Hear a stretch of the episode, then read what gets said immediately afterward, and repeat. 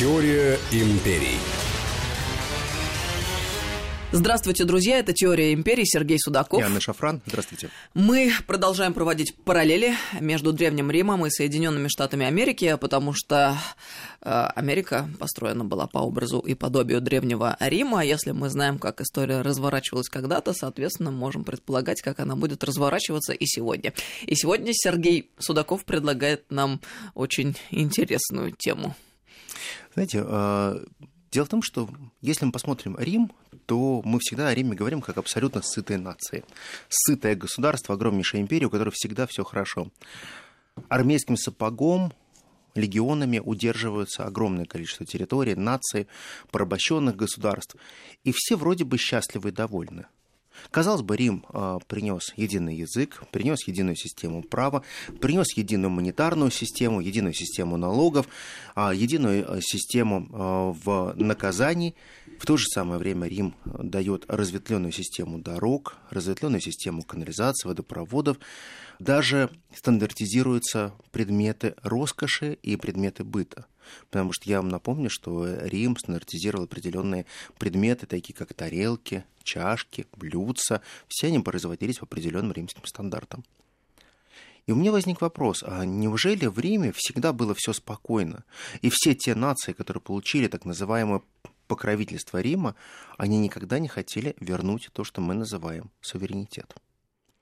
Ведь по большому счету, мы когда говорим о суверенитете, мы почему-то всегда вспоминаем Вестфальский мир. 1648 год, национальные государства, их определение, окончание 30-летней войны. Но в реальности, посмотрите, ведь еще в Древнем Риме практически все те нации, которые были порабощенные, которые имели хорошие деньги и ресурсы, они хотели уйти из-под протектората Рима. Я напомню тот факт, мы когда с вами говорили про Цезаря, мы рассказывали о том, что Цезарь очень преуспел в Испании и Дальней Испании. Он сделал очень много для того, чтобы все местные племена загнать на равнины, уничтожить их горные поселения, откуда можно было удобно нападать на Рим, на римские войска. И Рим практически стал владельцем всех тех земельных ресурсов, которые были в Испании. Ключевые ресурсы это были свинцовые и серебряные рудники, и традиционно Рим вычерпывал оттуда огромнейшее количество ресурсов. Но произошла проблема. Рим начал создавать фантастически классную, хорошо обученную профессиональную армию. И эта профессиональная армия, она находилась вдалеке от Рима. Римляне получали наделы земли в Дальней Испании. Они получали наделы земли в Галлии. Они получали наделы земли в Германии. И они шаг за шагом ассимилировались с местными жителями. То есть, по большому счету, в какой-то момент римские солдаты и легионеры, они перестали себя отождествлять с Большим Римом. Они стали называть себя испанскими легионами, они стали называть себя гальскими легионами, они стали называть себя германскими легионами, бретонскими. И что это означает? Что, с одной стороны, Рим создал профессиональную армию, а с другой стороны, эта профессиональная армия стала как никогда далека от центра империи. То есть эта армия стала зависеть сама от себя. И в какой-то момент армия перестала быть фантастически эффективным способом управления Римской империей.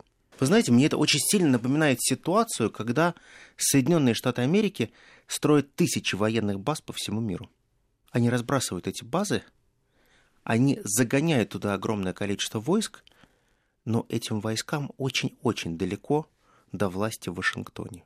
Их не интересует то, что происходит на капиталистском холме. Они занимаются своими проблемами и шкурными вопросами, которые существуют в тех странах, где они присутствуют. Понятие патриотизма постепенно утрачивается. Но вот у тех республик и тех стран, которые находились в протекторате Рима, увеличивается совершенно другой потенциал. Сепаратизм. Отделение от большой империи. Они прекрасно понимают, что у них достаточно ресурсов, денег – для того, чтобы можно было оказать сопротивление Риму. У них достаточно ресурсов для того, чтобы можно было объявить о своей самостоятельности. Казалось бы, а что вам не хватает? У вас все есть, у вас все хорошо. Зачем вам бороться с Большим Римом, если у вас все идет так, как нужно? Но нет. Восстание начинается в Испании.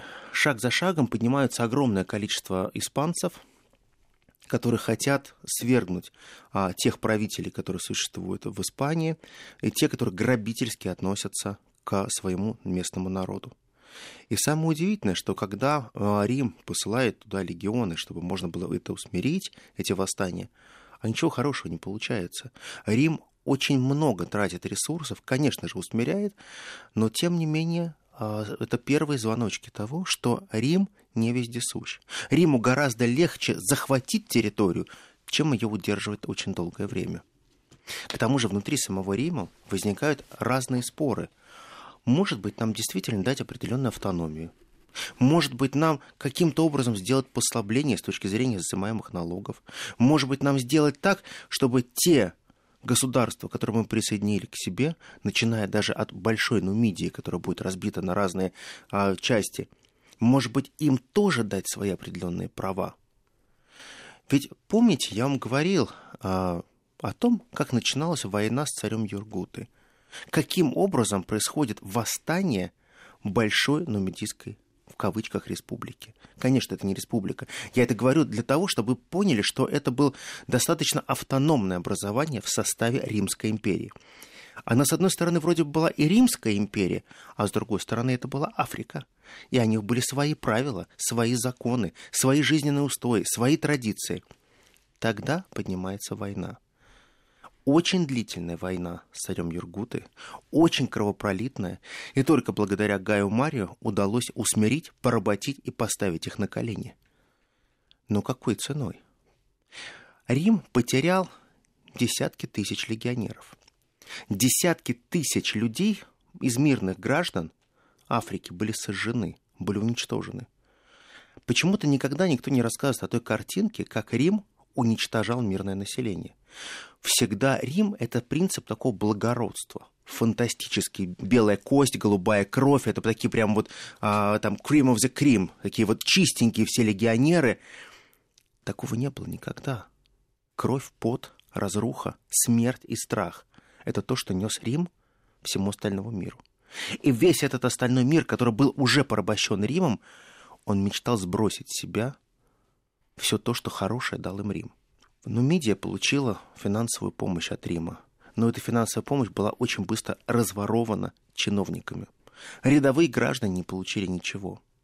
Рим выстраивал а, прекрасные дороги, но дороги также не были построены, потому что часть дорог была просто разворована и остались только на бумаге.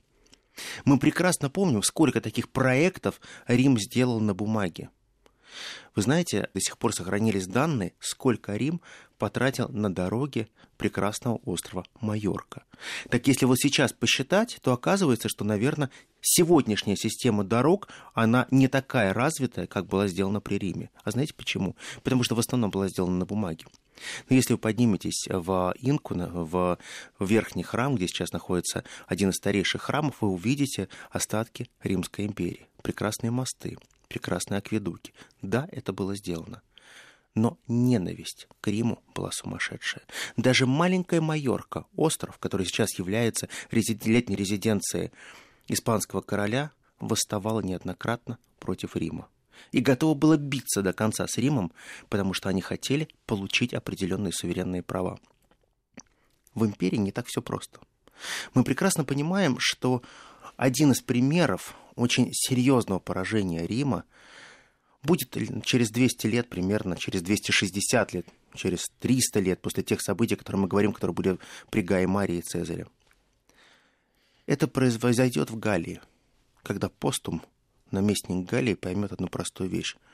Я могу бросить вызов Риму. Акела промахнулся. Рим не настолько крутой, чтобы можно было управлять абсолютно всем – Рим слишком заелся, Рим слишком богатый, Рим слишком доверчив. И тогда начинается большая сепаратистская война. Когда объявляется о том, что произойдет новая Гальская республика, будет э, создано э, правительство Гальской республики. Война будет длиться практически 8 лет. 8 лет ожесточенных боев. Конечно, с определенным успехом Рим сможет вновь подчинить себе Галлию, но цена, цена вопроса будет сумасшедшей. И Галлия никогда не будет прежней. И центр Галлии находился в сегодняшнем современном городе Кёльн. Ресурсы, которые сдерживают империю, они огромны. И сепаратизм, который порождается в империи, он существовал всегда. А мог Рим каким-то образом предугадать, сделать так, чтобы этого сепаратизма не было? Конечно, мог. Что для этого можно было сделать? С одной стороны, можно было сделать систему, которая не позволяла бы относиться к тем странам, которые они проработили и включили в свою империю, как к отработанному материалу. Когда я провожу определенную параллель с современными Соединенными Штатами Америки, я вижу, что Соединенные Штаты Америки, они забывают одну простую вещь. Когда они пытаются топтать Европу, малые государства Европы, они забывают одну простую вещь. Это не их собственность. Всегда надо что-то отдавать, если ты хочешь что-то получить. Невозможно все время только забирать и изымать нужно что-то гарантировать, что-то привносить. И надо шаг за шагом формировать систему сдержек и противовесов. На, в теории все отлично. Американцы в теории делают все правильно. Одна проблема. Практика с теорией очень сильно расходится. Вот посмотрите, я вам приведу пример Брексита. Пример сепаратизма. Решили Великобритания уйти из Европейского Союза. Америка а, должна была поддержать их. Америка сказала, да, очень хорошая концепция, мы будем, э, как и раньше, торговать с вами, мы заключим международные договора, и все будет замечательно и хорошо, как прежде. Не стало, как прежде. Америка обещала, что она будет посредником в переговорах с Европейским Союзом и сделает так, чтобы выход был максимально комфортным. Великобритания пошла на огромные уступки. Великобритания даже инициировала скандалы с Россией поссорилась с Россией очень сильно. Но этот сепаратизм никем не был оплачен. По большому счету, Великобритания за то, что она сделала, не получила ничего. То же самое происходило и с Галией. Когда Постум очень много пытался договориться с Большим Римом, с центром Рима, каким образом можно было создать некую автономию, при этом платить те же налоги, при этом сохранить некую систему римскую, но получить большие права, большую суверенизацию. Получили отказ, и очень серьезный отказ. Война началась. Война, которая стоила очень много жизней. И вот сейчас мы видим, что современные Соединенные Штаты Америки, они забыли про тот опыт Римской империи, потому что именно сепаратизм, который начинал разрывать всю Римскую империю, он привел к тому, что Римская империя начинала постепенно разваливаться на разные куски в какой-то момент Римскую империю стало выгоднее управлять по частям, потому что малыми частями гораздо легче руководить, чем огромнейшей империей. Почему? Потому что нет жесткой системы координации, нет жесткой привязки к центрам и периферии. Чем больше растет империя, тем больше у тебя власти, и тем меньше у тебя контроля. Контроль. То, что потеряла Римская империя. И сейчас, когда я смотрю то, что происходит в современном в Соединенных Штатах Америки, я вижу, что они также шаг за шагом просто теряют этот контроль. По большому счету, они готовы проглотить кусок гораздо больше, чем они могут проживать. Но ведь и это та самая модель, э, которую они э, реализуют э, вовне, работая Совершенно. с неугодными им странами, с противниками, так Совершенно сказать. верно потому что они понимают, как эта система работает. Они прекрасно понимают, что те ошибки, которые они совершают, эти ошибки надо привнести в свои победы в других странах. И поэтому опыт Америки и опыт Рима крайне полезен, в том числе для нас. Мы должны понимать, как работают алгоритмы, чтобы не повторять ошибок. Сейчас мы прервемся на пару минут и продолжим совсем скоро. Теория империй.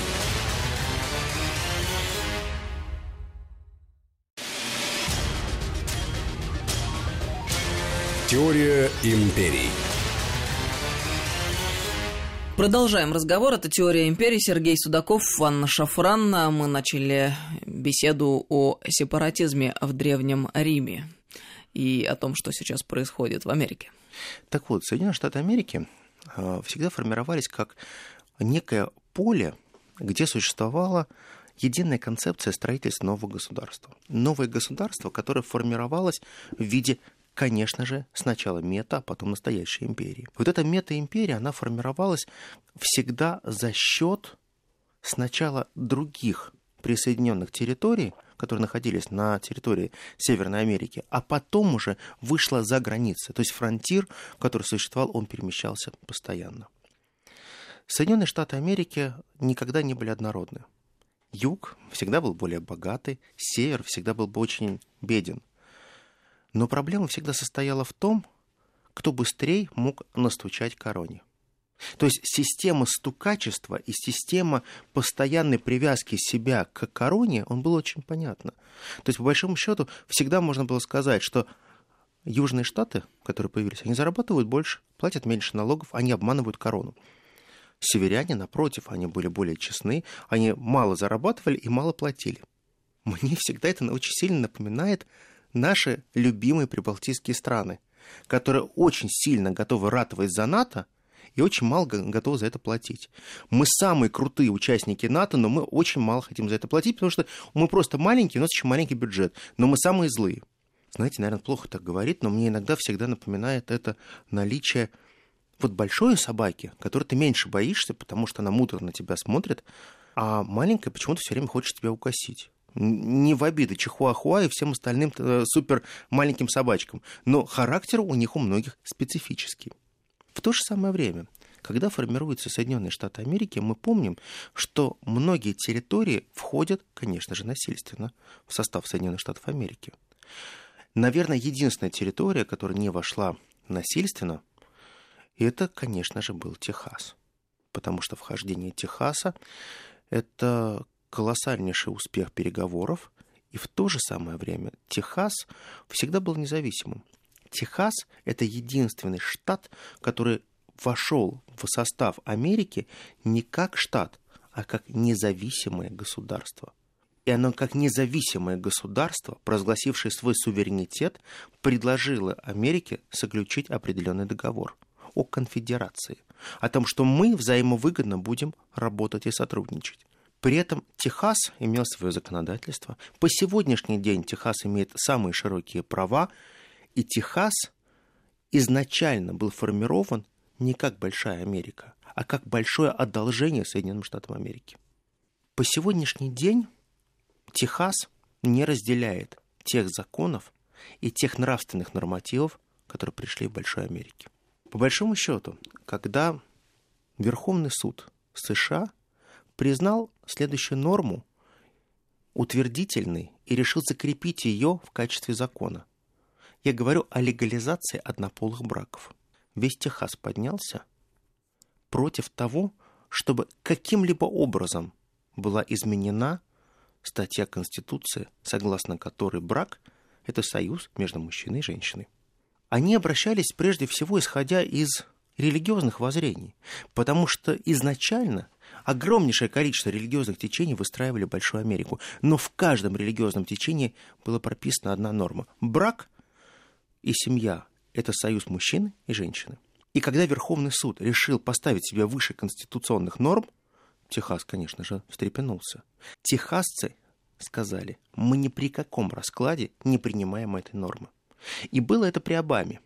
Обама ликовал и говорил, конечно же, круто, я смог протащить такую норму, что теперь однополые браки это стало очень здорово.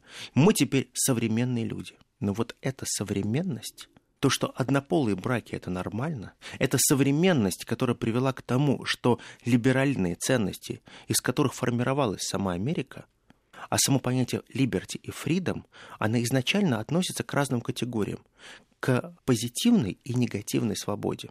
Я, если вот напомню, э, что такое позитивная и негативная свобода. Да, это очень интересно. Вот понимаете, в чем дело? Вот если вы приходите в магазин, и вы хотите, например, э, купить паштет, и вы хотите купить э, паштет, например, со сморчками, но его нет в наличии.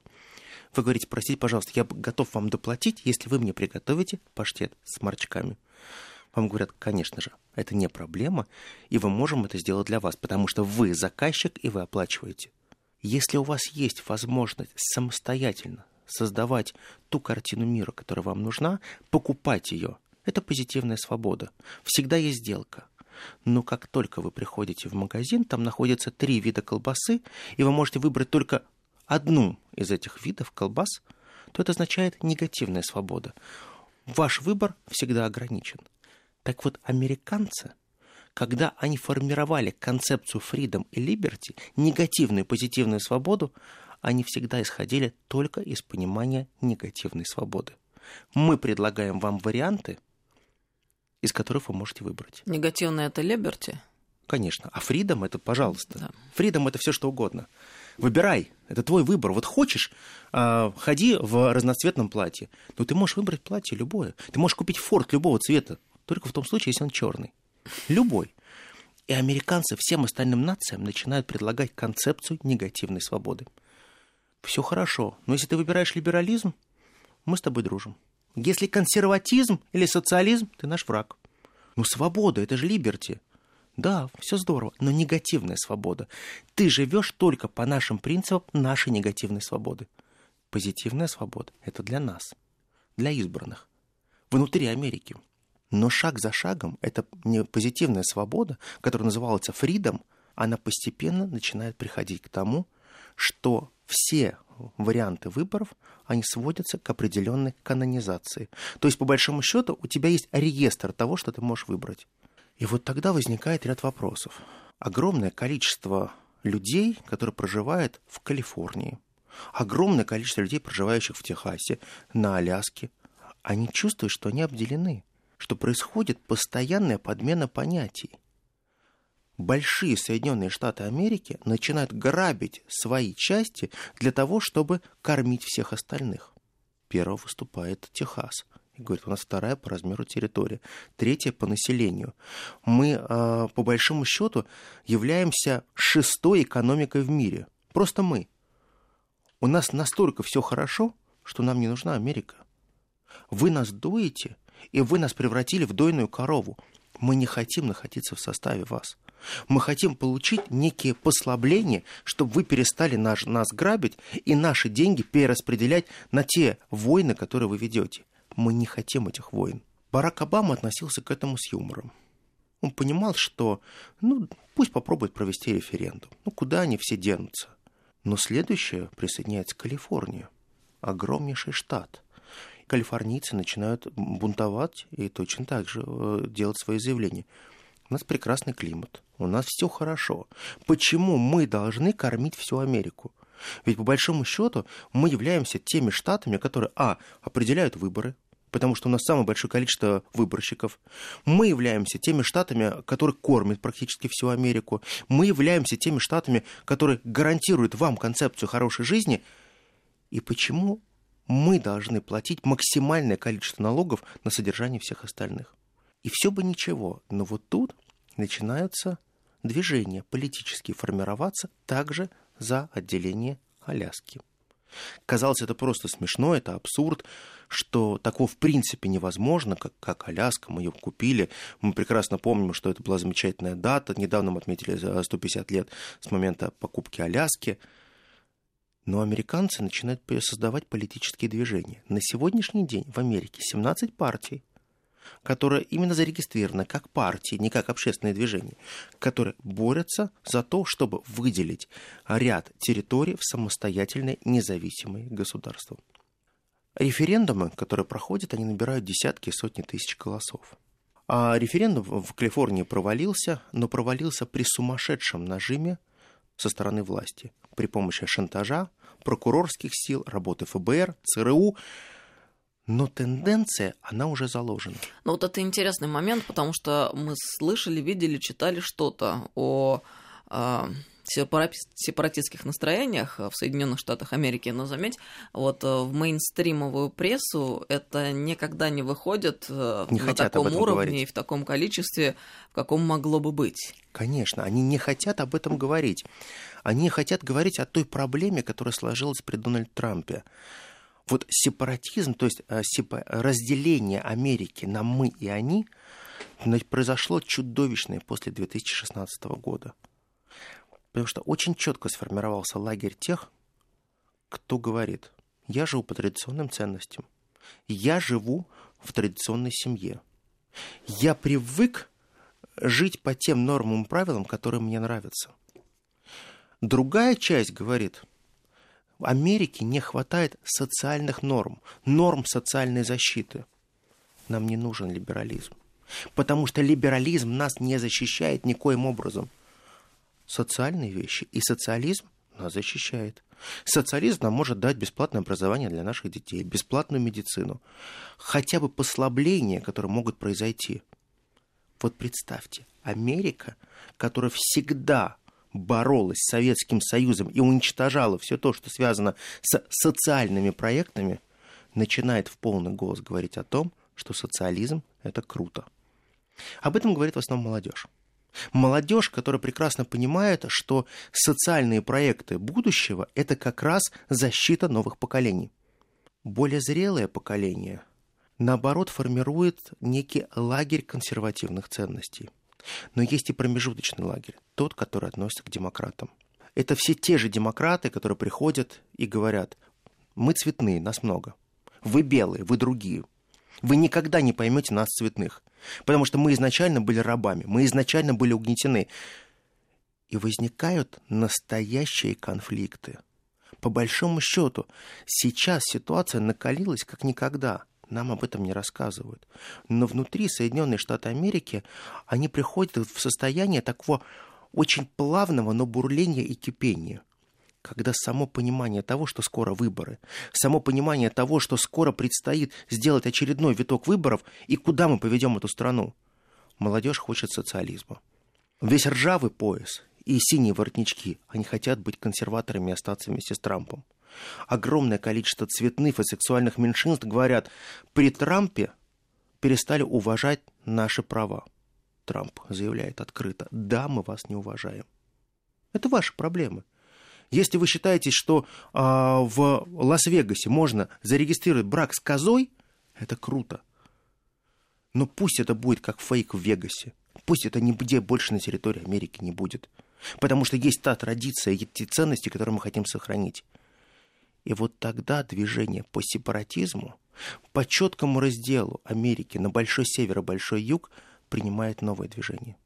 Если вы будете путешествовать по Америке, обратите внимание, какое количество флагов конфедератов вы увидите по сегодняшний день в Южных Штатах.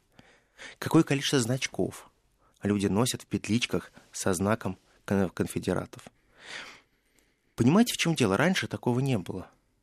Я не помню, чтобы такой объем был людей, которые готовы к разрыву страны. А сепаратизм – это очень плохое предвестие того, что называется большая гражданская война. В Соединенных Штатах Америки колоссальное количество оружия. Просто выходные можно провести с семьей а, на бейсбольных матчах, матчах на, по американскому футболу, баскетбольных матчах. А еще есть очень хорошая затея, когда можно взять даже маленьких детей, в том числе девчонок маленьких, и пойти по старелочкам пострелять опыт стрельбы из огнестрельного оружия есть практически у всех. У каждой маленькой девчонки есть опыт стрельбы из разного типа оружия. Вот если вы посмотрите на нас, на Россию, вы у нас вряд ли найдете такое количество девчонок, кто стрелял из разного типа огнестрельного оружия. А в Америке это норма. Потому что объяснение очень просто. Когда-то не дай бог, если это пригодится, тебе нужно будет взять оружие, правильно достать патрон, снять предохранитель и выстрелить. Ты должна сделать это хорошо, моя девочка. И ты это сделаешь. Никакого страха. Но ты можешь это сделать в других случаях, когда тебе будет угрожать какие-либо чужие люди. И вот эти чужие другие люди все чаще становятся неким водоразделом между большой нацией демократы и республиканцы. В какой-то момент, когда пришел к власти а, Джордж Буш старший, Билл Клинтон, Обама, мне казалось, что партии, что республиканская, что демократическая, они настолько стали похожи, они даже частично стали меняться электоратом, они стали подменять одни и те же понятия, они срослись в некую единую определенное русло. Но сейчас, с момента прихода Трампа, с его объявления войны большому демократическому лобби, большому Вашингтонскому болоту, с тем, что он стал воевать с большими фейковыми СМИ, сепаратизм становится элементом политики. Но на фоне этого сепаратизма происходит и другое. Мы говорили о том, что Америка – это огромная империя. Мы говорим о том, что Америка держит а, тысячи военных баз. Мы говорим о том, что Америка пытается контролировать чужие суверенитеты. Мы прекрасно понимаем, что плата за то, что Америка кого-то крышует, только одна. Ты мне суверенитет, я тебя крышую. Но сейчас-то концепция меняется. Суверенитет у меня твой и так есть. Теперь ты должен отдавать нечто большее. Ты должен со мной заключать двусторонние договора, которые были бы выгодны исключительно мне, а тебе нет. Ставки повышаются. Но когда повышаются ставки, это называется классический механизм закручивания гаек. А если гайки очень сильно перекрутить, резьбу может сорвать. Я много раз говорил о том, что ну, когда у вас есть паровой котел, очень важно иметь клапан парового котла, который может спустить пар. Так вот, на сегодняшний день проблема Америки в том, что они чуть-чуть стали забывать историю, в том числе римскую историю. И они забыли, как создавать клапан паровой, который спустит этот напряг. Как сделать так, чтобы эти все течения сепаратистские, и те настроения против Америки, они были сглажены. Ведь вы заметьте, не было ни одной речи, в которой бы и Обама, и Трамп готовы были пойти на уступки. Постоянно затягивание гаек. Это они учат других о том, как необходимо быть лояльными, но что касается собственной страны и внутренней политики, а, мы видим, там власть действует не просто довольно, а крайне жестко. Не только жестко, но мне кажется, это и жестокость определенная, потому что вот эта вот жестокость, она переходит в все грани. Дело в том, что подавление любых восстаний, она происходит просто в считанные секунды. А, вы прекрасно помните те события, которые происходили в Шарлотвилле, когда люди вышли на а, улицы. Какое количество, в том числе, у людей было оружия? Насколько быстро могли вспыхнуть военные конфликты? Но американцы всегда неуклонно, они четко понимают. А если вы будете выходить с протестами, мы в секунду вас всех расстреляем. Мы просто будем расстреливать вас. Вы превратитесь в мясо. И об этом никто не шутит, об этом они говорят даже если это незначительный протест. Американцы очень четко научились регулировать все процессы внутри своей страны. И внутри страны они могут делать абсолютно все, что они хотят. Они прекрасно понимают, что за протест могут убить, за э, неподчинение властям или то, что у тебя игрушечный пистолет в руках, тебя могут застрелить в голову, выстрелить. Ты не защищен. А если ты не защищен, то у тебя возникает концепция, что большая империя начинает прогнивать и очень сильно. Эта большая империя не дает тебе самого главного чувства защищенности. То, что было в расцвете Римской империи, когда Рим это была глобальная крыша, которая покрывала всем, и тебе было комфортно жить с Римом. Вот если мне, как россиянину, скажут, комфортно ли мне сейчас с такой Америкой, я вижу, что нет. Потому что та Америка, у которой был расцвет – она закончилась после Первой мировой войны. После Второй мировой войны мы получили ту Америку, которая стала настоящим исчадием ада, которая стала сжирать другие нации и за их счет выживать. За счет убийства, крови и насилия живет империя. Американская империя, она живет также за счет постоянной экспансии, постоянного порабощения наций, постоянного крышевания и постоянной конкуренция на внешней арене с другими супердержавами. Но проблема одна. Чем больше империя втаскивается в большие международные проекты, тем больше она стремится к глобальному доминированию, тем больше империя оголяет свои тылы. И вот сейчас мы шаг за шагом приближаемся к тому времени, когда огромнейшая машина, которая называется Соединенные Штаты Америки, они настолько сильно оголили свои тылы, что в любой момент кто-то может крикнуть, а король голый. Это программа «Теория империй». Мы прощаемся с вами до следующей недели. Спасибо огромное. До новых встреч. Продолжим нашу радиоэпопею. Сергей Судаков. Анна Шафран. Мы проводим параллели между Древним Римом и Соединенными Штатами Америки. До новых волнительных встреч. Теория империй.